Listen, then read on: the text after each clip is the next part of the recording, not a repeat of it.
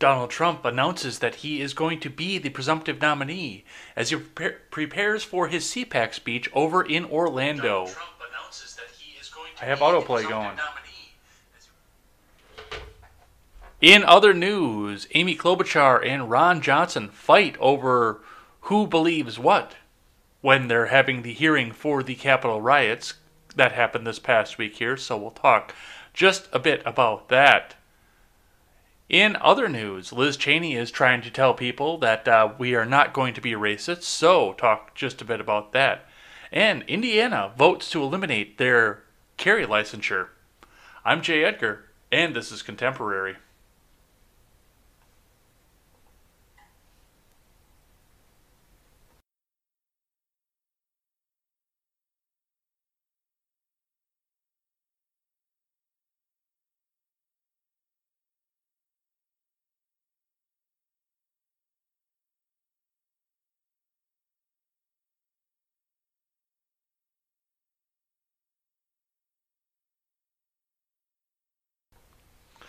Good morning, everybody. Welcome to Contemporary. My name is Jay Edgar. We've got a bunch of stuff to get to today and a bunch of smattering of very, very different things. It was hard for me to decide what was going to be the top story today just because there was so much little stuff. It wasn't a really, really big heavy news day yesterday. I think the biggest news that most people would agree on was the biggest news was the Tiger Woods thing. But uh, you know, I'm not much of a golf fan, and I'm not much of a celebrity guy, so I did relegate that out to the back half of the show. We will talk about it, but it's not going to be until later on here.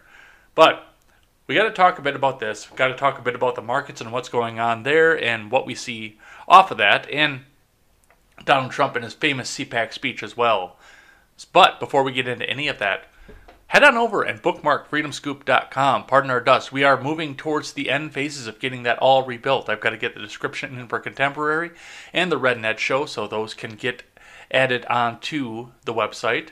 I don't know what we're going to do with Freckles and Brit Show. I, I, like them very much, and I hope that they'll stay a part of us, but they have not been participating as much.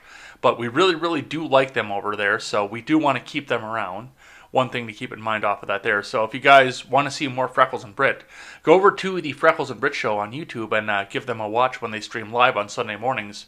Let them know that you do want them to be a part of the Freedom Scoop Media Group because we really like them over there. So head on over there, bookmark the page, and get ready because once we get back up, we'll have a merch store. We'll be ready to go, and you can check out some of our swag and help us support great creators. All right. Looking in at the Dow to start off with here, it started off all down all throughout the day. And a nice little rise at the very, very end of trading and then dropped back down to bring itself just about flat with the day before. Like 50 points up was all that it was by the end of everything here. Looking on at Bitcoin, that's coming back up to a rise. It cracked over 50,000 once again yesterday and then settled back down to 49,570 US dollars. So the dip was there, and now it looks like it's going to be coming back. So we will be looking into Bitcoin, and I'm sure that's going to stay a big news story as long as they keep printing out the money as fast as they can. And we will be talking about the 1.9 trillion dollar stimulus package as well towards the end of the day because uh, Schumer says that everybody needs to be united. Otherwise, we're not going to get this money. Okay, guys. All right, looking in at IBD for the morning. oh, maybe not. I guess they don't want me to read their article. All right, looking in at CNBC for the morning. Dow reverses a 360 point loss and ends the day higher after Powell eases inflation fears. From Yun Li, Jesse Pound, and Thomas Franck. The Dow Jones Industrial Average bounced back from steep losses and closed the session in the green on Tuesday after Federal Reserve Chair Jerome Powell relieved some of the concerns about higher interest rates and inflation. The blue chip Dow wiped out a 360 point loss and closed 15.66 points higher or 0.1% at 31,537.35.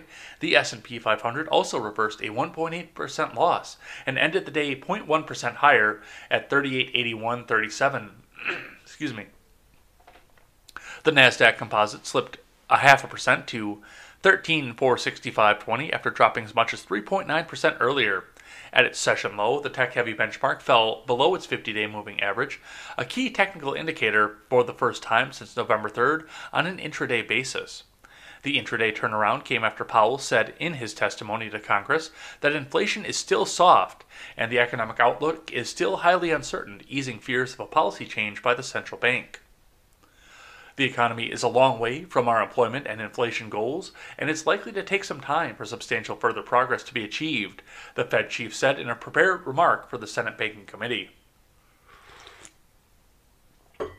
Inflation fears have risen in recent weeks amid a sharp rise in bond yields as policymakers debate another round of economic relief. Investors worry that a spike in prices due to federal stimulus could force the central bank to raise short term borrowing costs. The Fed is focused on employment and seems very willing to absorb higher inflation and excesses in financial market that bring financial instability. In hopes of getting there, Peter Boockvar, chief investment officer at Bleakley Advisory Group, sent a note. But as seen in the long end of the yield curve, the markets have a say here too, and they're speaking loudly. Hopefully, at some point, Fed officials will listen. High flying stocks, which came under pressure amid higher interest rates, pared losses after Powell's remark. Tesla closed 2.2% lower after sliding as much as 13% uh, earlier. The electric car maker suffered a 9% decline in the previous session. Apple stock dipped just 0.1% after falling 6% earlier. Energy and financials, two of the best performing sectors this year, once again supported the market Tuesday as investors snap up names that they think will benefit from an economic recovery. The energy sector gained 1.6%, bringing its 2021 rally to nearly 27%. Jonathan Golub, Credit Suisse's chief U.S. equity strategist, believes cyclical stocks will lead the market to new highs in the rest of the year on the back of earnings upside and optimism on the economic reopening. Rising rates, a benefit to financials, and copper and oil prices, a boon for industrials, energy, and materials, further augment this favorable backdrop, Golub said in a note on Tuesday. Credit Suisse upped its S&P 500 year-end target from to 4300 from 4200 previously.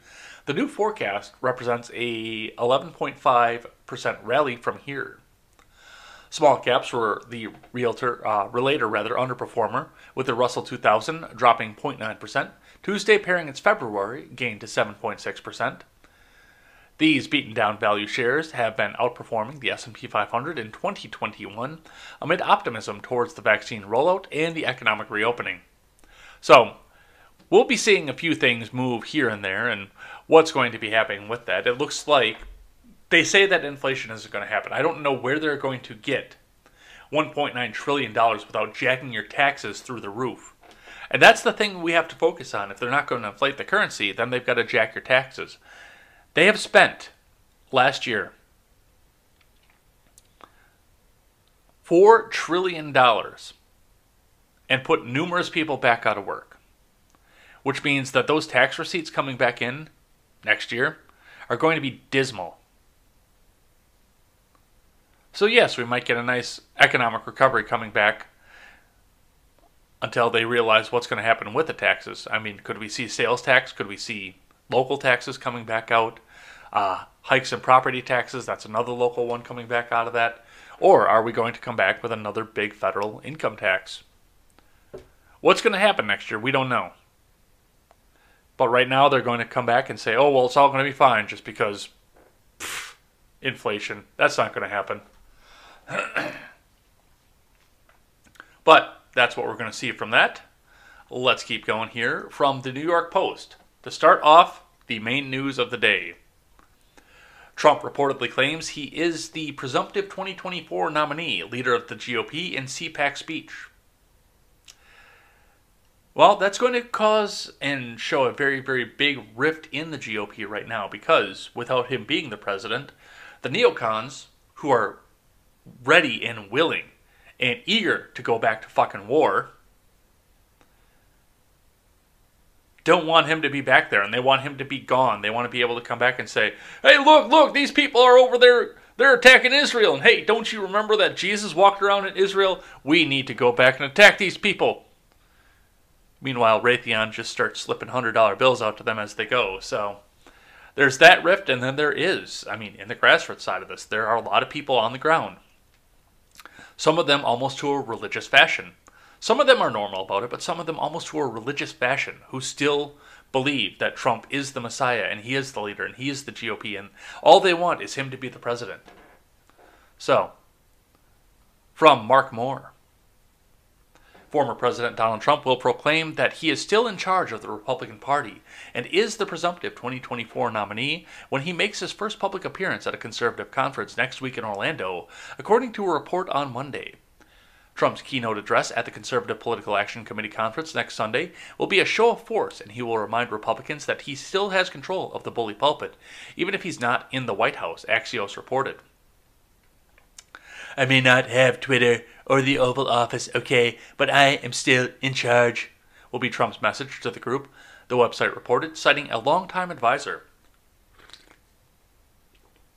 The former president, who has been hosting Republican lawmakers at Mar a Lago, will huddle this week with advisors on his political future with an eye towards becoming a kingmaker in the 2022 elections.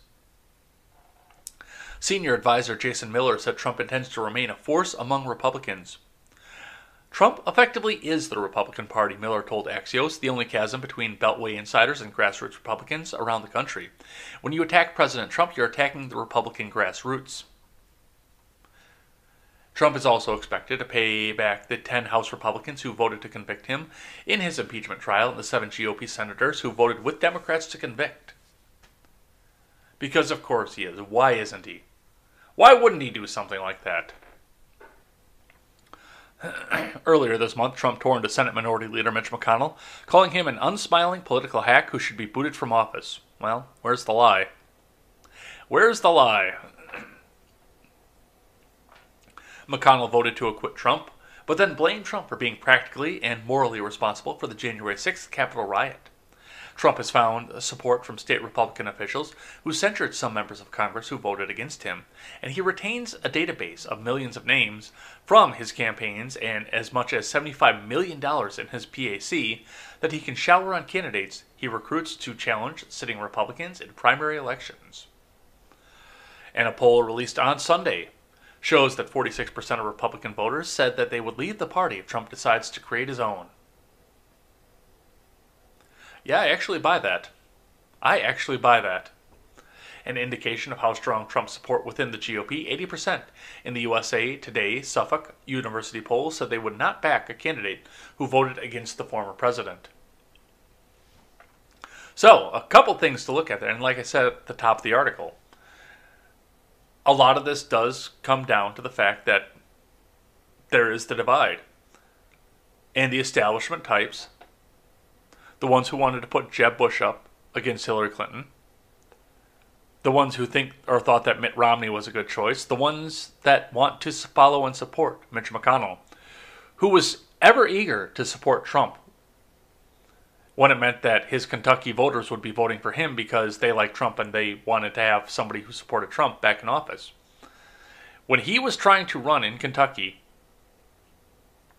he supported Trump. But as soon as that election was over, the turtle gullet came out and said, Well, well, thank you for your votes. It's time for me to get back in and make this back for the establishment Republicans. And I don't really much care for the religious fervor that goes around Trump. I, like I said in my endorsement video, when I endorsed Trump, finally kicking and screaming, I said that the spending had to stop, but with a second term, he would have fuck you clout to start to go back and deny some of the omnibuses that are going to be coming through, which was my big hope for his second term, and I don't think we're going to see that right now. But I know full well that you still see the flags around. There's a flag hanging up where I work. You still see the flags, you still see the red hats. There are still people that are looking, and these are the grassroots people on the ground. It's not the billion dollar industries like Raytheon that are going to be pouring money into these politicians' pockets. It's going to be the guy who works in a non union factory job who saw his job come back under Trump, who can scrape together five bucks to throw to Trump's PAC. that when these people attack Trump, that's who they're attacking. So it's a rift. I don't know whose rift is bigger the one between the Trumpites and the establishment Republicans, or the one between the progressives and the neoliberal Democrats. There are two big rifts, and we could almost split this off into four political parties at this point. But we will see what happens at CPAC next week. I'm sure that we'll be watching that pretty closely. All right, let's look back at the Capitol riots. From CNN, Ron Johnson just dropped a ridiculous conspiracy theory at the Senate Capitol attack hearing. From Chris Cillizza, this is an op ed, so this is not green check verified. Excuse me. Wisconsin Republican Senator Ron Johnson has carved out quite a niche for himself in recent weeks. He's the guy willing to push wild conspiracy theories about what happened before, during, and after the January 6th riot at the U.S. Capitol. Johnson has previously suggested that Speaker Pelosi impeached former President Trump over his role in the riot as a way to cover up her own malfeasance on that day, although he's never actually explained what Pelosi did wrong. Well, Don knew there was going to be a big problem because the people were out there saying there was going to be a big problem, and he ordered 10,000 National Guard troops, and Pelosi denied that.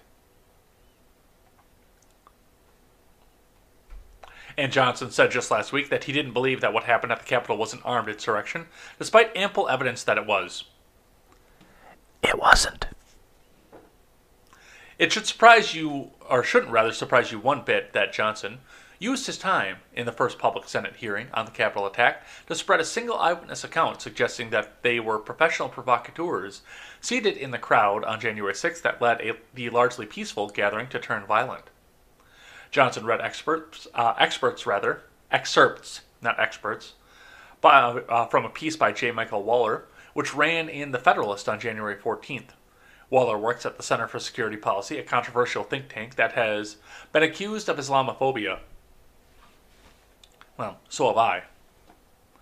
In it, Waller claims that a small number of cadre appeared to use the cover of a huge rally to stage its attack, suggesting that these agents uh, provocateurs were A, not Trump supporters, and B, were primarily responsible for the violent storming at the Capitol. Here's one representative sample from Waller's massively long and often contradictory recounting of what he saw on January 6th. Although the crowd represented a broad cross section of Americans, mostly working class by their appearance and manner of speech, some people stood out. A few didn't share the jovial, friendly, earnest demeanor of the great majority. Some obviously didn't fit in. Among them were younger 20 somethings wearing new Trump or MAGA hats, often with the visor in the back, showing no enthusiasm either looking at the ground, glowering, or holding out their phones with outstretched arms to make videos of as many faces as possible in the crowd. In the same piece, Waller argues that the Capitol Police badly overreacted to the crowd, which turned things violent, and in his words, apparent agents uh, provocateurs placed hundreds of unsuspecting supporters of the president in physical danger. They attempted to block exits for people seeking to escape tear gas. They endangered vulnerable people, including children and the frail and the elderly. So, that's what we're seeing from the book. Let's listen to what Ron had to say. Uh, this comes to us in a tweet from Aaron Rupar. So let's get that in.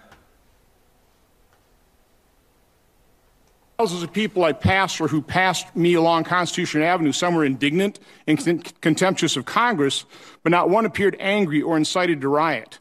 Many of the marchers were families with small children. Many were elderly, overweight, or just plain tired or frail, traits not typically attributed to the riot prone. Many wore pro police shirts or carried pro police black and blue flags. Although the crowd represented a broad cross section of Americans, mostly working class by their appearance and manner of speech, some people stood out. A very few didn't share the jovial, friendly, earnest demeanor of the great majority.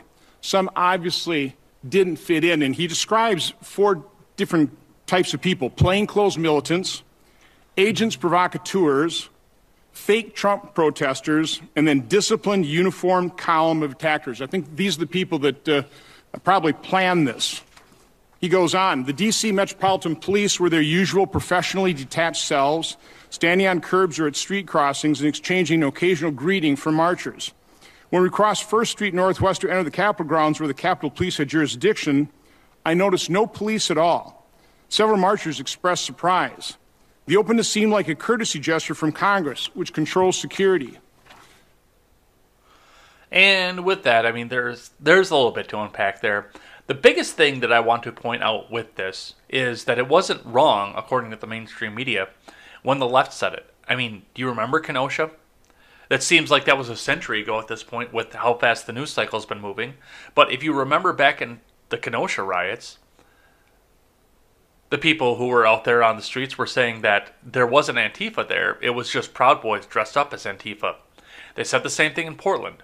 That it wasn't Antifa that was attacking the federal building. It was Proud Boys dressed up as Antifa. So this kind of rhetoric is not new by any chance. As far as what happened in the Capitol, before I would start to make an indictment to anything, I would need to see proof. But I do believe it. I believe it's possible. I believe it's absolutely possible. Once you get, and it's like they said Men in Black, a person is smart, but people are really stupid. And once you get that many people up in a large group and they see one person jump in, the herd mentality kicks in and they go start pouring in after him. It'd be nice to sit down with Steven and actually talk with him about this and see what it is, because he was there, like right in the crowd. He saw what happened with that I know he saw the Red Elephants guy standing up there, and there was a lot of talk about the fact that if they don't do this the way that we want it, we're going to storm the Capitol. But there was a lot of talk of that coming up off the right as well. I could see either scenario at this point. I really could. There are a lot of things that unfolded before the Capitol riot that do make me feel like this was very planned and that somebody in Congress wanted something, especially given the fact that they had that def- um, not defense bill, domestic terrorism bill sitting right on the table that same day, and it was 20,000 pages long. But I also know that there was a lot of talk before. I've spoken with a coworker before who said that if Biden wins, then there was going to be trouble in D.C. That's part of the reason I chose not to go. And that particular coworker didn't choose, uh, chose not to go as well, but you know, I knew that there were going to be people coming cro- from across the country. If they didn't get their way, they were going to throw a temper tantrum for it. I don't know who started this at this point. I see enough evidence that could point in either direction. And we may never know because for the rest of time, we're going to see a lot of people using this as a way to get their own political points. So, that's what we see from that. Uh, Amy Klobuchar decided she was going to fight back on this one. Reading from Yahoo News, Amy Klobuchar shuts down Ron Johnson's conspiracy mongering at Capitol attack hearing. Yes, slay queen! From Kathryn Krawczyk. On Tuesday, the former leaders of the Capitol Police and other authorities entrusted with protecting the Capitol building testified about the January 6th attack, telling conflicting stories about what happened that day. One thing that clearly didn't happen was what Senator Johnson shared during his chance to question law enforcement leaders an account of the day published in the conservative publication The Federalist alleging those who broke the Capitol were seemingly professional provocateurs and not the working class people seen protesting outside earlier in that day. Well, two things could be true at once. Provocateurs could have broken in, and then the working class people could see this and say, hey, we got to go in there too! And off they go. That suggestion flew in the face of a testimony from former Capitol Police uh, Chief Steven Sund, who said Tuesday the attack was pre planned and insurgents were well equipped, coordinated, and prepared to carry out violent insurrection at the uh, U.S. Capitol. And when the hearing ended, Rules Committee Chair Amy Klobuchar made it clear that Johnson's allegations weren't correct. Let's have a listen.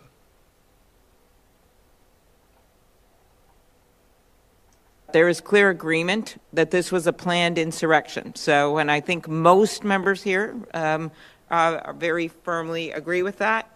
Um, and I think it's important for the public to know that. This was planned. We now know this was a planned insurrection. It involved uh, white supremacists, it involved extremist groups, and it certainly could have been so much worse except for the bravery of the officers. There is clear agreement that this was a. All right, I just want to see if this other tweet that's in this article is any different. There is clear agreement. No, that's the same one. So yes, of course, she's going to sit back and shut this down, and Yahoo News and the mainstream media are going to come off and say, oh, well, she's totally right because she carries our narrative. And once again, there's just not the evidence out there to make a specific determination one direction or the other. They can have the hearing all they want. But we're sitting in a position right now where I could believe this could go either direction. Because I've seen enough evidence from both sides that this would benefit both sides equally. But that's where we are. Let's keep going. I got one here from the Daily Mail. Apologize for the eye aids of the Daily Mail, but you know, what can you do here? Uh, from the Daily Mail. FBI is treating members of Congress as suspects in the MAGA riot probe and has swept up lawmakers' phone data during an investigation. Um, we have this from Nikki Schwab, senior U.S. political reporter for DailyMail.com. The FBI is reportedly investigating members of Congress as suspects in a probe of the January 6th insurrection, the world's worst insurrection, by the way. Oh, I left my iPod over here so I can do this now. This This is what the insurrection was. Ready? A bunch of people got into the Capitol, looked around and said, "Oh shit, what do we do?" That's what it was. That's what all of it was. This this wasn't an insurrection. Definitely wasn't an armed insurrection, but you know, they're going to keep shoving that narrative down. The Intercept reported on Monday that within hours of the Capitol Police uh, break in, the FBI began securing thousands of phone and electronic records connected to people at the scene. Through special emergency powers, the FBI collected reams of private cell phone communications, Probably without a warrant. some of which were from lawmakers and their staff. Investigators are searching cell towers and phones pinging off cell sites in that area to determine visitors to the Capitol, a retired senior FBI official told the news site. The Intercept said investigators have relied on data dumps, massive dumps, okay, from cell phone towers in the DC area to map out who was there. From there, they're able to trace call records, but not the content of the conversations from phones. Yeah, if you believe that, I have got seaside property in Wisconsin I'm going to sell you. If you believe they're not taking the content of the conversation too. The data is also being used to map links between suspects, which include members of Congress, The Intercept said. A number of Democrats suggested after the mega riot that some of their Republican colleagues may have been involved. A GOP lawmaker have denied these uh, allegations. A 2007 corruption case against former Representative William Jefferson, a Louisiana Democrat, reinforced protections against the executive branch sweeping up records from Congress. An appeals court ruled the FBI improperly seized materials from Jefferson's office. Yeah, probably do. They probably did. They do that a lot. In a statement released on January 11th, Senator Sheldon Whitehouse warned the Justice Department against investigating members of Congress's role in the, uh, the attack, saying that the Senate should do so instead. Separation of powers principles generally, since when does Sheldon Whitehouse give a fuck about separation of powers? And the speech and debate clause, particularly, restrict the executive branch's ability to investigate members of the Congress. That's why the Constitution put those houses of Congress in charge of disciplining their members, Whitehouse elaborated to The Intercept. Once again, when has Sheldon Whitehouse ever given a flying fuck about what the Constitution has to say? In the case of the January 6th insurrection, I've asked the Senate Ethics Panel to take a hard look at certain members' behavior, including whether they coordinated or conspired with, aided and abetted, or gave aid and comfort to the insurrectionists, the Rhode Island Democrat continued. So, definitely some things to watch with on that, and I mean, the FBI doesn't give a fuck what the Constitution says. Since when would they? They have no interest. But there we go. That's what they have to say about that. All right, let's see what else do we have here.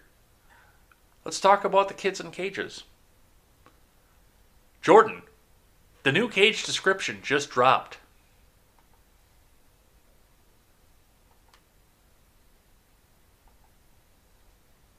Maybe. This is not kids being kept in cages. This is this is kids. This is a facility that was opened that's going to follow the same standards as other HHS facilities. This is not kids being kept in cages. This is this is kids. This is a facility that was opened that's going to follow the same standards as other HHS facilities. This is not kids being kept in It's not kids in cages, it's just another facility, okay? Stop asking questions. All right, reading from the New York Post. Maybe.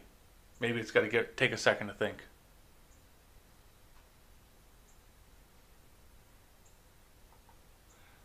Let's throw the refresh button up and see what happens. Come on. All right, White House denies kids in cages. Uh, or it'll just reload on me. White House denies kids in cages hypocrisy charges as detention centers reopen. From Steven Nelson. One person's kids in cages is another's reopening overflow facilities. The Biden White House is being accused of hypocrisy for numerous things, but we'll talk about one in specific, for reopening border facilities to house migrant teenagers, including one that both Joe Biden and Kamala Harris savaged then President Donald Trump about on the campaign trail and before. Biden blasted Trump repeatedly for separating families and failing to reunite them, decrying during an October debate that migrant children were ripped from their parents' arms and separated. Harris, then a senator, said in 2018, at the peak of the family separation controversy, that Trump's treatment of migrants was a crime against humanity. But on Monday, the Department of Health and Human Services reopened a facility in Texas to house about 700 migrants aged 13 to 17. A second facility in Florida is also being reopened. The decision rankled immigration advocates and sparked allegations of hypocrisy given the previous Biden Harris condemnation. White House Press Secretary Jen Psaki was pressed about the issue at her briefing Tuesday and circled back around the issue, insisting it was a temporary measure for unaccompanied minors that is necessitated by the COVID 19 pandemic. It was a temporary measure the first time. It was a temporary measure when Obama was doing it. It was a temporary measure when Trump was doing it. It's, I mean, this is not new for the COVID pandemic. It was always a temporary measure. To go out and check, make sure there's family that can come back and sponsor these people, figure that back out. It's just a matter of the execution of it. And of course, they had to push the execution in the worst possible way because the Orange Man is indeed bad. But yes, the cages are still going. It's an overflow facility. It's a satchel. All right. Let's keep going here. From the Hill. Romney and Cotton propose $10 minimum wage plan from Niv Ellis. Senators Mitt Romney and Tom Cotton on Tuesday rolled out a proposal to increase the minimum wage to $10 an hour over four years and tighten enforcement on hiring undocumented workers. For millions of Americans, the rising cost of living has made it harder to make ends meet, but the federal minimum wage has not been increased in more than 10 years, Romney said. The bill is a counterpoint to Democrats who are pushing to increase the minimum wage to $15 an hour by 2025. Critics of the Democratic bill say the quick increase, which would over double the current 725 minimum in just 4 years, would burden small businesses, a congressional budget office report of the plan estimated. It would lead to 1.4 million fewer jobs but also lift 0.9 million people out of poverty. 0.9 million. I've never ever seen that terminology used. Usually they'll just say 900,000. That's new. So we'll take 900,000 people out of poverty, but we'll put 1.4 million people back the fuck in it. Excuse me. But the CBO model also finds that setting the goal to $10 would leave both employment levels and poverty levels virtually unchanged. The Democratic plan, which is included in the $1.9 trillion COVID 19 relief bill advancing through Congress, faces significant hurdles. Joe Manchin says he believes an $11 an hour minimum would be more appropriate for his state, and Senator Kyrsten Sinema objected to including the minimum wage hike in the COVID 19 relief bill. Well, no, it's a poison pill to make sure that they can come back and rally and say that the evil Republicans don't want you to get your money. That's part of what they do with some of these bills, especially if they don't want to come back and spend the money, which I don't think they do. I think they want to keep it in their pockets. But they want to make it look like they're fighting the good fight for you guys, so they'll stick a poison pill in it, like $15 an hour minimum wage, and say that we can't pass it without this because of the way that we worded it. It's all about the game, Brian D. Democrats cannot lose a single Democratic vote if they are to approve the bill in the 50 50 Senate, where Vice President Harris can cast a tie breaking vote. The minimum wage hike, uh, hike rather also faces procedural hurdles in the budget reconciliation process.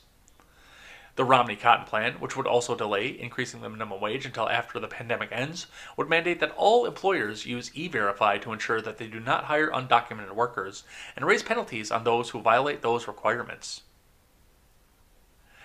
Yeah, because the people who are going to be getting a check out of the accounting department are really going to be the are really going to fail e-verify. Let me rephrase that. The people who are getting a documented check with their name on it and their address are the ones who are going to fail e-verify. It's like these people in Congress have no idea how this system works, which they really don't because they've been sucking off the government fucking teat for sometimes 70 years at this point. But no, they. We're going to give that $10 an hour minimum wage as long as employers use e verify. Okay, well, when the business owner reaches underneath the desk and starts handing out $100 bills,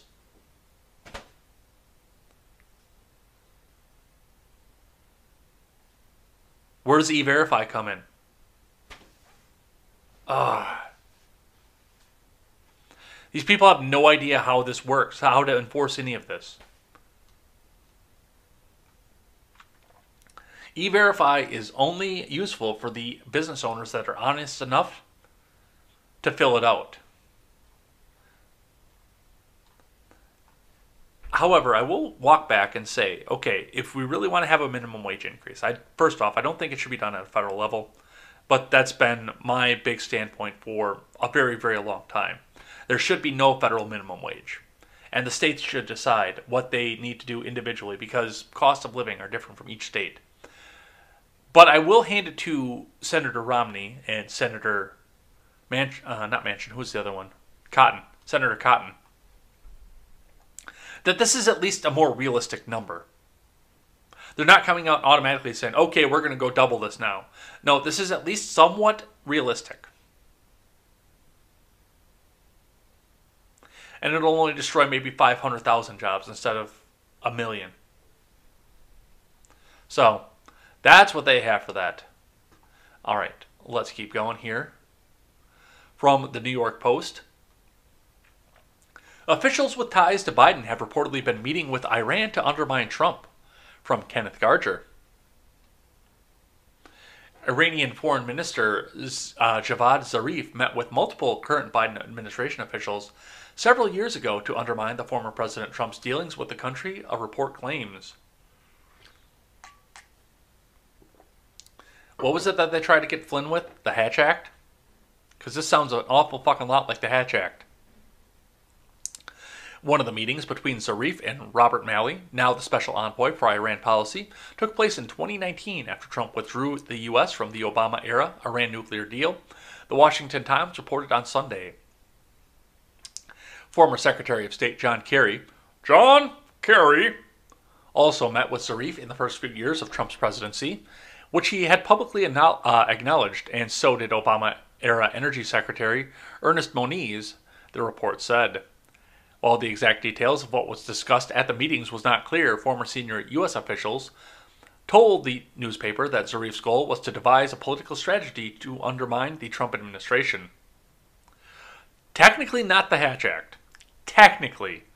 But that's pretty much only on a technicality because Zarif knew that he was dealing with somebody who wasn't in the administration to try and undermine the administration. But this is bordering so fucking close to the Hatch Act.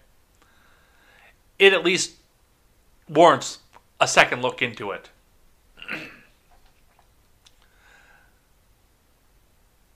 Could we actually see somebody legitimately prosecuted by the Hatch Act? I have no idea, but it, It really seems like it. It's, I mean, like I said, it's close. It's not there, but it's closed. The source said that uh, Zarif was looking to regain support for the Iran nuclear deal or a similar agreement in case the next U.S. president was a Democrat. Malley, Kerry, and Moniz helped negotiate the 2015 Iran nuclear deal, pallets of cash, which curtailed the country's nuclear program. It didn't, in exchange for sanctions relief, pallets of cash. Trump withdrew from the deal in 2018 and reimposed economic sanctions on Tehran. Sources told the Times that Malley, in his meeting with Zarif, likely urged Iranian officials to sit tight until 2021 when it was expected a Democratic administration could restore the deal. Dude. Dude, that is some. Sh- well, it's government, so of course it's shady shit, but that is some shady shit. That. That's some conflict of interest kind of level shit. And now all these people are in the government, in the executive branch. Definitely something I'd be looking at. All right, let's keep going. From Politico McConnell to support Garland for Attorney General. From Marianne Levine Senate Minority Leader Mitch McConnell will support Merrick Garland's nomination for Attorney, uh, Attorney General five years after blocking the judge's path to the Supreme Court. I do, McConnell told Politico Tuesday afternoon. When asked if he plans to back Garland, the Kentucky Republican did not elaborate on his decision. In 2016, McConnell, who was Senate Majority Leader at the uh, time, declined to consider Garland's nomination by then President Barack Obama to fill the vacancy left by the death of Supreme Court Justice Antonin Scalia. McConnell argued that the future of the High Court seat was for the American people to decide, given that it was a presidential election year and the White House and Senate were controlled by different parties. Senate Republicans have maintained that their decision to prevent Garland from receiving a hearing in 2016 was not personal. President Obama and his allies now try to pretend that this disagreement is about a person, McConnell said at the time, shortly after Obama formally nominated Garland. The decision the Senate announced weeks ago remains about a principle, not a person. Now, what it is, is he's sitting back at the beginning of the administration, not the end, so he can't sit back and hide behind the election coming up here and he has no spine, and he's going to do whatever it takes once again to try and keep himself in as much power as his little turtley hands can handle. So this is all a power move. He's doing it for power. He doesn't give a fuck about the American people or the people of Kentucky. It's just about what's going to make him the most powerful person. Coming up in an election that actually looks like it's very favorable to the Democrats for the Senate. 2022 is going to be very favorable unless something major happens or Biden or Kamala do a major gaffe or major authoritarian move. The uh, Senate Democrats have a very, very easy map in 2022. 2024, not so much, but 2022, they've got a very, very easy map. But yes, he is going to vote for. So it looks like I'm guessing Garland's going to go through. As far as for why not the Supreme Court and you know why the Attorney General, like I said, I think it's all a political move here. McConnell wants to be powerful and seen as favorable by the presidency. Somebody who'll work with the presidency. And I don't think he's going to make it for. I mean, he's got another six years, too, to figure out what his next strategy is going to be. He's not back up for re election until 2026. So, a lot of things going on here, but we will see what happens off of that. Uh, let's go another one from the Hill here. Schumer urges Democrats to stick together on a $1.9 trillion bill from Alexander Bolton. Senate Majority Leader uh, Charles U. Schumer warned Senate Democrats, including centrists who are balking at certain elements of President Biden's proposal, that a failure to pass the $1.9 trillion COVID 19 relief bill would be a political disaster. Schumer, who scored a win earlier this month when all 50 Democrats voted to pass a budget resolution laying the groundwork for the bill, told colleagues on a conference call that they need to stay completely unified in the weeks ahead, which has been the story of Democrats in Congress for the last four years. Lockstep, you are not allowed to step outside the line. Excuse me. I made a pitch today to our entire caucus, and I said that we need to pass this bill The American people, the American public demands it. And everyone's going to have things that they want to see in the bill. And we're working hard to see if we can get those things in the bill, he told reporters after holding a call with Senate Democratic Caucus on Tuesday. Job number one is to pass the bill. Pass the bill we must, and I have confidence that we will do it, Schumer said when he was asked about the power of centrist Senator Joe Manchin, who says he opposes including a provision to raise the federal minimum wage to $15 an hour. Schumer also has to worry about centrist senators Jon Tester and Kyrsten Sinema, who have flashed independent streaks.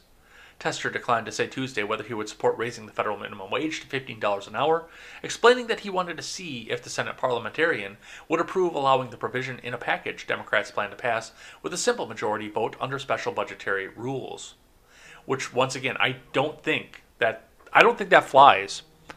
And I, of course, I don't understand why we can't have a well. I understand why we can't have a single issue bill, but that's what we need to look at for this: is just a single line, single issue let's give everyone a $2,000 check. If that's how you do it. There, there need to be way better provisions off of this, but all this is doing is getting their rich buddies richer. Very little of this is going into the hands of the American people, but the American people are still demanding it. So we will see where this goes, and hey, maybe this will fail somewhere off of this. Who knows? Maybe they'll have to actually go back and restructure it. And they already blew their wad on the uh, on the uh, budget reconciliation. So now they're going to have to build something that's filibuster proof if they do lose this. So we'll see what happens with that. All right, let's keep going here. I just I do want to talk a bit about this because of the fact that Manchin and Sinema and Tester are up on the hot seat right now too because they're demonizing Manchin and everything that he was going to. He was the independent one that started the independent streak with the rest of them here. And now, of course, they have to dig up all the dirt on the dude who's actually been there forever. And David W. Pippy is a member of the resistance, by the way. I don't know what he's resisting at this point. He's got a blue wave, so. But he is resisting, either way. Remember the big EpiPen cost increase in 2016? Mylan CEO was Heather Bresch, She's the daughter of Joe Manchin. Who's asking questions? Senator Amy Klobuchar and Center for American Progress Action Fund CEO Neera Tanden hold a Q&A on prescription drug prices. Can anybody add info? So, absolutely. They're going to try and burn Manchin to the ground as fast as they can. All right. I've got one here from The Blaze in which I'm going to yell at Liz Cheney.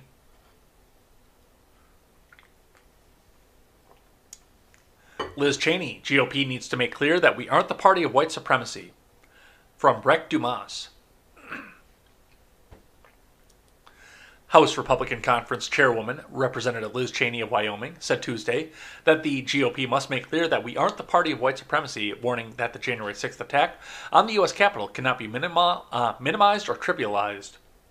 Speaking as the number three Republican in the House, Cheney addressed the Capitol siege, during an interview with the Ronald Reagan Presidential Foundation and Institute, saying, It's very important for us to ignore the temptation to look away. It's very important, especially for us to make, uh, as Republicans, to make clear that we aren't the party of white supremacy. One second.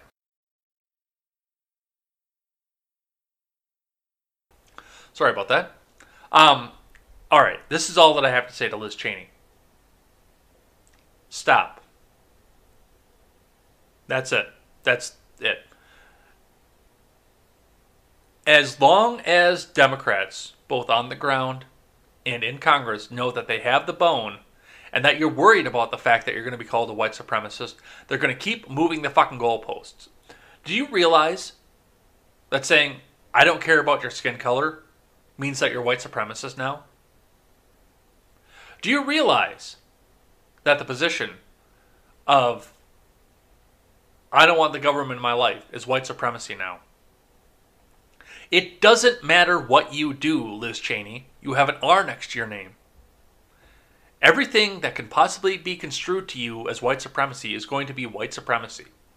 And if you come back and tell them that you're worried about being called a white supremacy or your party being called the party of white supremacy, all they're going to do is move the goalposts to get you to pull further and further left. So no. That's not your primary concern right now. They don't you don't need to make clear that you're not the party of white supremacy because that means that House Democrats and Senate Democrats control you.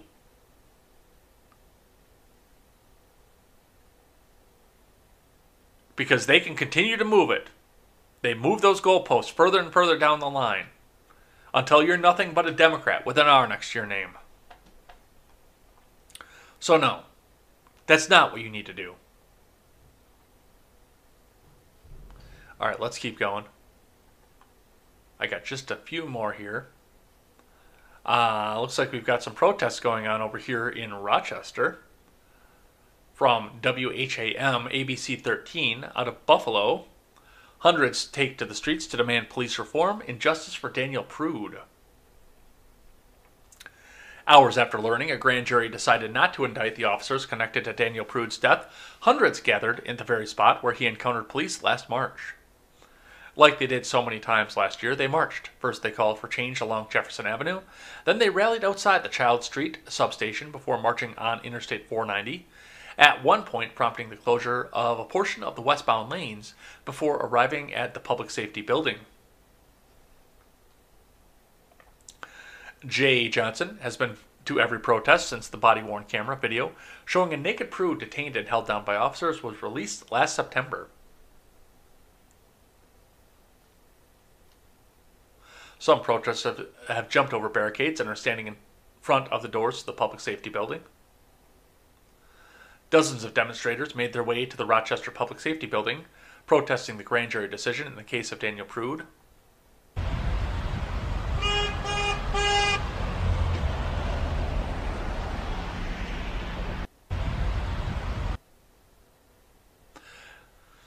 RPD officers in riot gear are in front of the police station on Child Street. He says the grand jury's decision not to indict any of the seven officers left him in shock. This is not what we expected. This is not what we wanted, and until there's justice in the system, they will not get any peace from us because it is our duty to fight for our freedom and abolish the system from the ground up. To Rochester to let the Prude family know that there was a no bill, no indictment, no indictment. This watch black and brown people across this nation. Rochester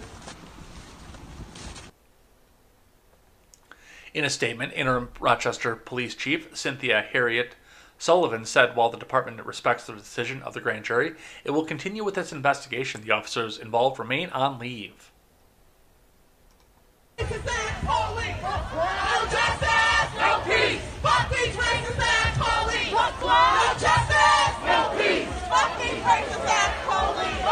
No justice! Fuck these racist ass police! No justice! For Johnson and many of the protesters who took to the streets, that's not enough. We're going to have to see how that plays out because reforming is nice and all, but it's like putting a band aid on the situation instead of eradicating the situation entirely. Protesters are calling for the officers to be fired, some are calling for the departments to be abolished. The RPD says it's looking to make some internal changes to better serve citizens. There was no physical violence, no arrests, and no injuries. So they've turned uh, toned down the protests at least from the ones that we saw up over the summer here. But uh, of course, this isn't headline news either. I mean, this was buried all the way back in this show. Um, I haven't seen anything on any, any major national news talking about this. So this has been buried down as deep as they can possibly get it. Because it's not an election year. But we will see what comes back up out of this and where it goes. Let's keep going. I've got one from the Associated Press. South Dakota House moves to impeach AG after fatal crash. From Stephen Groves. South Dakota House lawmakers on Tuesday began impeachment proceedings against the state's Attorney General, who is facing misdemeanor charges for striking and killing a man with his car and is already under pressure to resign. A bipartisan group of lawmakers filed a resolution in the House to impeach the state's top law enforcement officer, Jason Ravnsborg, after he indicated Monday he would not heed calls for his resignation. The Republican AG faces three misdemeanor charges, but no felonies in se- September death of the 55 year old Joseph Bover. Lawmakers argued in the impeachment resolution that Ravnsborg should be removed from office for his crimes and misdemeanors in office causing the death of Bover. The resolution also stated that Ravnsborg's conduct following the crash was unbecoming and his statements and actions failed to meet the standard of his office.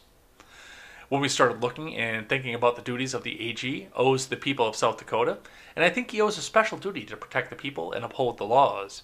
And I think that the actions of these incidents fell short of that duty, said Rep. Will Mortenson, who represents the area where the crash occurred and who sponsored the impeachment resolution.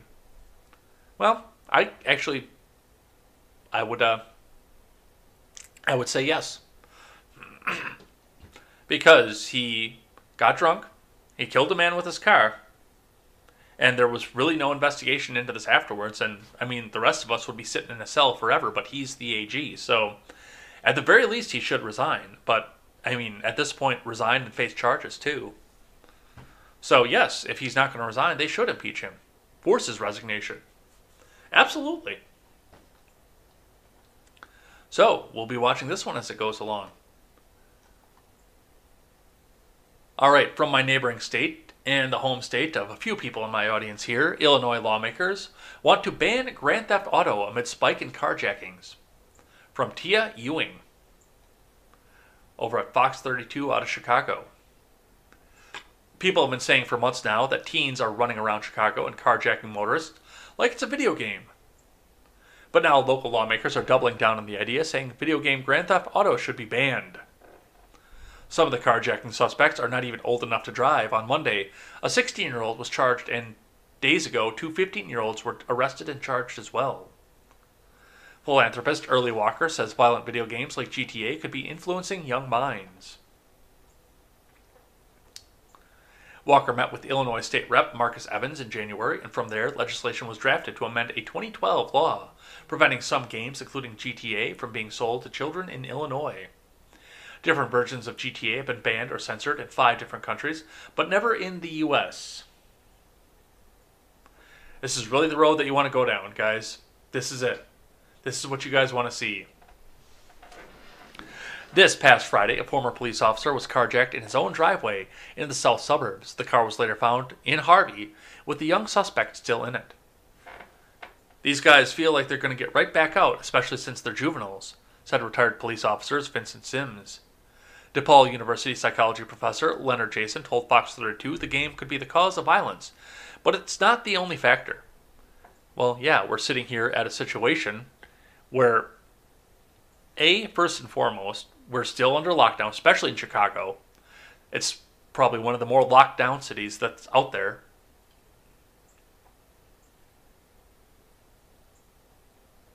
But it's still under lockdown.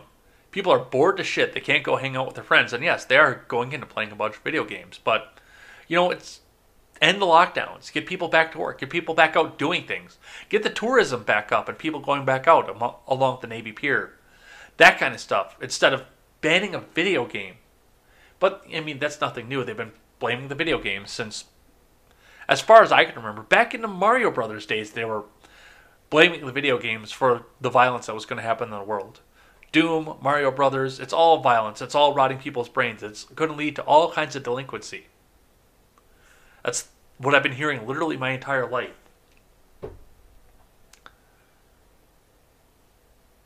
And if it's Grand Theft Auto that you're so worried about, and the R8 conservative brought up a very good point on this last night when they talked uh, when he talked about this.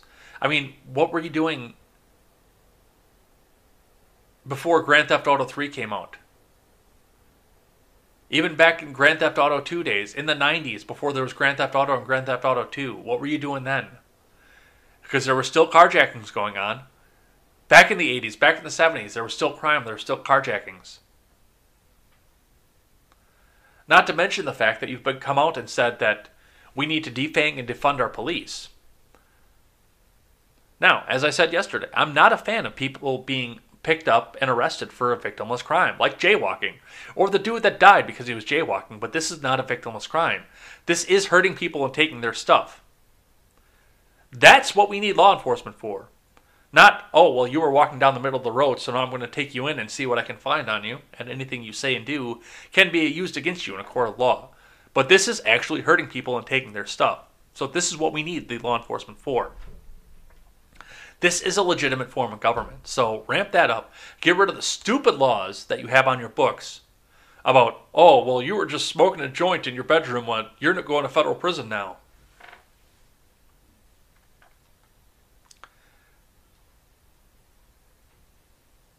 And don't do stupid shit like this.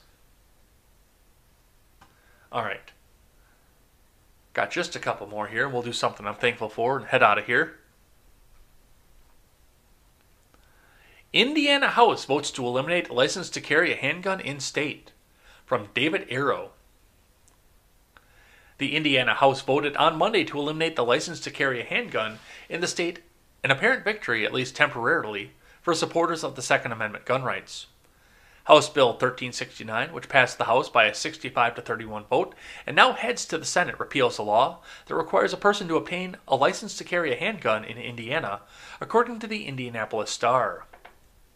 It allows for any person who is lawfully able to carry and possess a firearm to do so without a government issued permit or license, reports said the bill specified that certain offenders could still be prohibited from carrying handguns. Supporters of the bill argue that the permit process punishes law abiding citizens, and residents shouldn't have to pay for the rights guaranteed by the Second Amendment. Anything that can make things easier for somebody who is a law abiding citizen is always something that I think I'm going to support, said Indianapolis gun owner Eric Hausman, according to Fox 59 of Indianapolis. Police, however, argued that eliminating the screening process would put more guns in the streets, make communities less safe. I don't know, man. Every metric I've ever seen shows that a well armed society is a polite society, so I think that would probably go the other direction, but, you know, what do I know? I know I wouldn't want to mess with somebody that I saw or suspected was carrying. I think we're all very strong supporters of the Second Amendment, said Lafayette Police Chief Patrick Flannelly with the Indiana Association of Police uh, Chiefs of Police. By repealing processes like these that are good screening mechanisms, we're going to put more guns out on the street, and there are going to be people that should not be carrying them will be carrying them.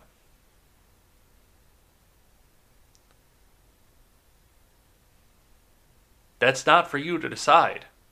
And the Constitution says that pretty explicitly. In fact, the reason for a Second Amendment is because the founders knew that there were going to be people like you in the enforcement of law that were going to believe such silly things. So, no, this is definitely a win. Definitely 100% a win. And we're starting to see more of this come back across the country. I'm going to talk about this just a little bit later. But we are starting to see more of this come back across the country. And I'm pretty happy about it. All right, we got to get to the celebrity news. let this load up for just a second.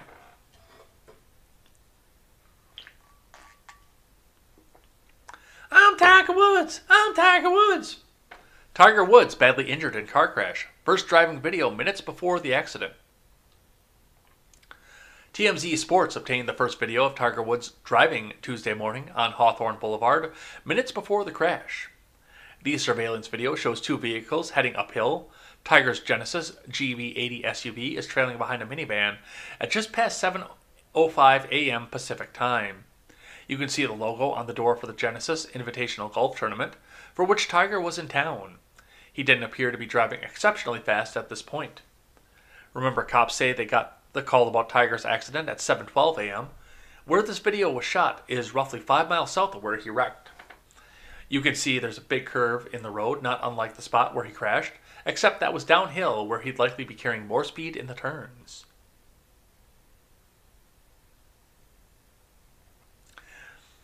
Oliver Conta, a member of the crew working on the TV show Grown-ish, recounted to us on video what the director said about Tiger nearly hitting his car just before 7 a.m. TMZ has learned Tiger was staying at the hotel where a major network television show was being shot. Production sources tell TMZ when the director arrived just before 7 a.m., Tiger was driving his SUV very fast as he was leaving the property and almost hit the director's car. The director was shaken enough to tell production staff about it after he parked. So there's the car. There's the airbag. Tiger's good friend Donald Trump issued a statement about the crash saying, Get well soon, Tiger. You're a true ta- champion. Hey, uh, Lomita, you're going to be on the southbound traffic lane between TV Drive, TV Drive North, Silver Spur. Can I get a unit to go ahead and start blocking off uh, southbound traffic from uh, TV Drive North? Easter 173, Adam will take that. 172, bye. Hey, uh, go ahead. Easter, those cars, the last ones, you have all southbound traffic blocked off from Hawthorne and North. Copy, thank you. Hey, ma'am, do we have an uh, ETA for fire? We have a rollover with someone uh, trapped. Just got off the phone with them. Let me call them back.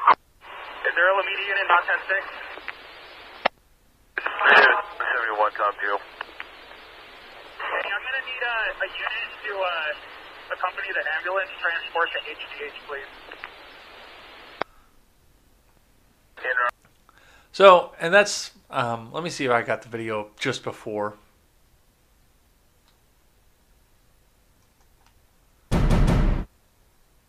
No, that's just the scene of the wreckage there. So they claim that they have the video just before. I've yet to see it, but um, I mean, I'm not big on golf, so I I know that Tiger Woods is a very very impressive golfer, and he's done very well for himself in the sport. He's had his issues. He's had his demons. He has been screwing around for most of the time that he has been a golfer.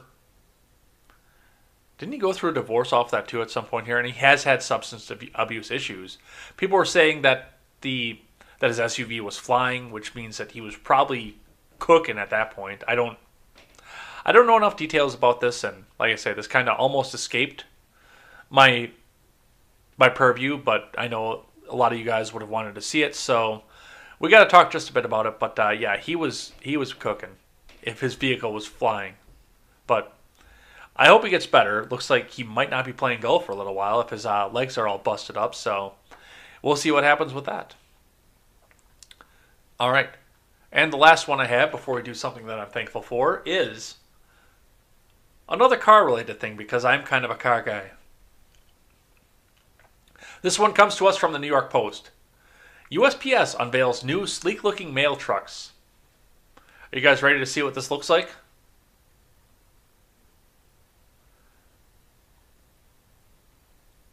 There it is. That's your new mail truck right there.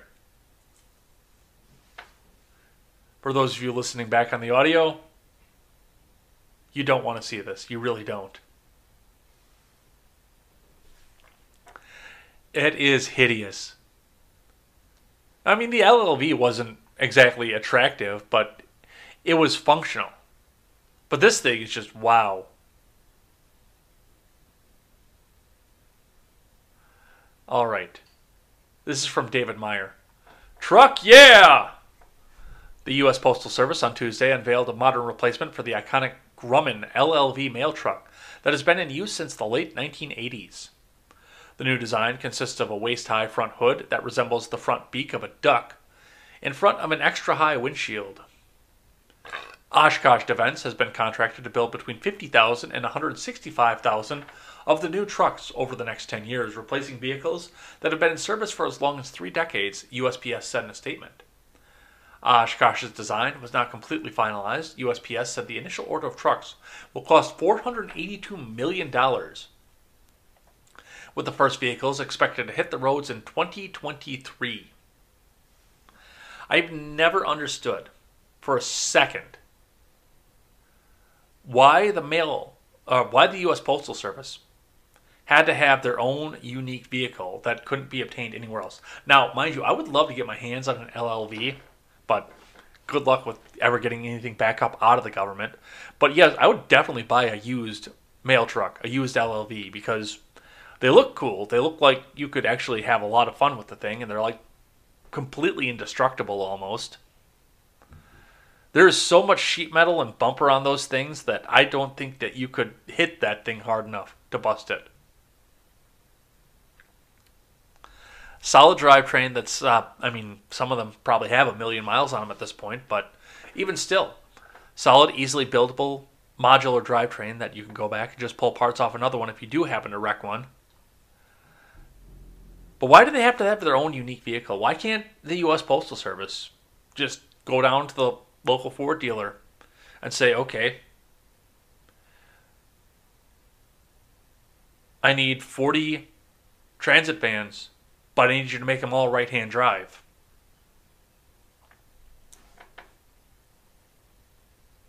That seems like that'd be way easier and probably a lot more cost effective. $482 million to do this. On an agency that is supposedly broke on top of all that. The truck revamp is part of the Postal Service's self stated plan to become the preferred delivery service provider of the American people. Good luck with that because UPS and FedEx are kicking your ass six ways to Sunday. And even Amazon gave up on you because you cost too much at this point. Your ass is being kicked seven ways to Sunday, and you want to come. You think that getting a new van that looks that hideous is going to save you. And I mean, the thing's going to be solid. That, that much I can come out and say because Oshkosh is a good company. I've worked with Oshkosh before. It's a good company. They build good, solid vehicles, so they're good at that. But I mean, just like I said, go down, buy 40 transit vans, slap the USPS logo on the side of them, and send them on down the road. They're cheap, they're easy to repair, and you can go get parts from anywhere. And yes, you probably could, especially if you're the government, could come out and say, hey, I want these in right hand drive. They use them in Europe where it's right hand drive. So I don't I don't understand why they need to come out and do this and have their own main vehicle. But, you know, that's the government's going to do what the government's going to do, I guess. And the government does enjoy spending money. All right, and that's it for the news here. So, the last thing that we do on a Wednesday is something that I am thankful for, and there's always so much to be thankful for. And I really did have to think about this, but I wanted to keep this kind of in tune with the news that we're looking at here as well. So, we talked about Indiana and the fact that they're going off and repealing their license to carry, which is good. And I'm very thankful, just on a side note, of the fact that I live in a state that does have open carry. You don't need to conceal, uh, well, yeah, you don't need any sort of permit to just open carry. You just throw the thing on your hip. You can't conceal it, you can't hide it away, but you toss the thing on your hip and you go about your day. And people get all pissy and give you weird looks about it, but still, you're allowed to. You just toss it on and go. But I'm very happy to see some of these laws get overturned. We just talked last week about Missouri. And no, that wasn't last week. That was on Monday. We talked about Missouri and the fact that they're letting their sheriff's deputies go and arrest the feds We're going to enforce federal gun laws because Missouri says, no, these federal gun laws are unconstitutional and we're going to arrest the people who are violating the Constitution who are going to come into our state and try to take our people's guns away. That's a good thing. I'm, we're moving towards a trend of more self sufficiency in some of these states. And the idea is going to catch on in other states. Hope I, you're never going to see something like this in New York unless it gets really, really popular in the rest of the country. And I know Illinois was one of the last ones to allow concealed carry once that fad started going in. And I'm so glad that uh, that trend started happening too. But Illinois held on to the bitter end until literally every other state had done it. And then they said, okay, well, now we're going to do con- uh, concealed carry, and we're going to allow this to happen too. So the focus is shifting. People are starting to distrust the government on both sides of the aisle. There are still progressives that believe that the government should do everything that uh, everything for you from the cradle to the grave. But there are more and more people that are looking back at this and saying, okay, well, it's time for us to do our own thing. So, I'm thankful for that. I'm thankful to get to live in this time where people were ceding their freedoms over to the government and now they're looking at this saying, why the fuck did we do this? We want our freedom back. I'm thankful to see that. I'm thankful to see that the libertarian message of personal freedom has come to the people as well. So I'm glad I get to watch this. I'm glad I get to share this with a LP Party Proper co host as well because she's always got good things to say about this as well. But just as a matter, I'm glad to see that America is trying to become a free nation again. It's been stripped away from us for a very long time, but we're at least trying at this point. So, good on the American people for that. And on that, give that a second. We're going to head on out of here for the day. So, we'll be back here tomorrow, but I want to remind everybody that I'm going to do a Ed Talk and call-in show coming up here on the weekend. So go up and tell your friends. I'm probably going to make the event after work here, so you guys can start sharing out the link for it. But yeah, I want to get on here. I want to hear what you guys think about everything that's going on around the country as well. So I want to turn everything back over to the audience. I love doing that, and we will see what happens there. Anything can happen, especially once we've got the call-in uh, number up. Because hey, you know what? You got to get your hover your hand over that dump button and hope somebody doesn't drop a word that they're not supposed to. But looking forward to seeing what you guys have to say. Looking forward to that. Otherwise, we'll see you guys here tomorrow for more contemporary. Until then, I'm Jay Edgar, and this is Contemporary.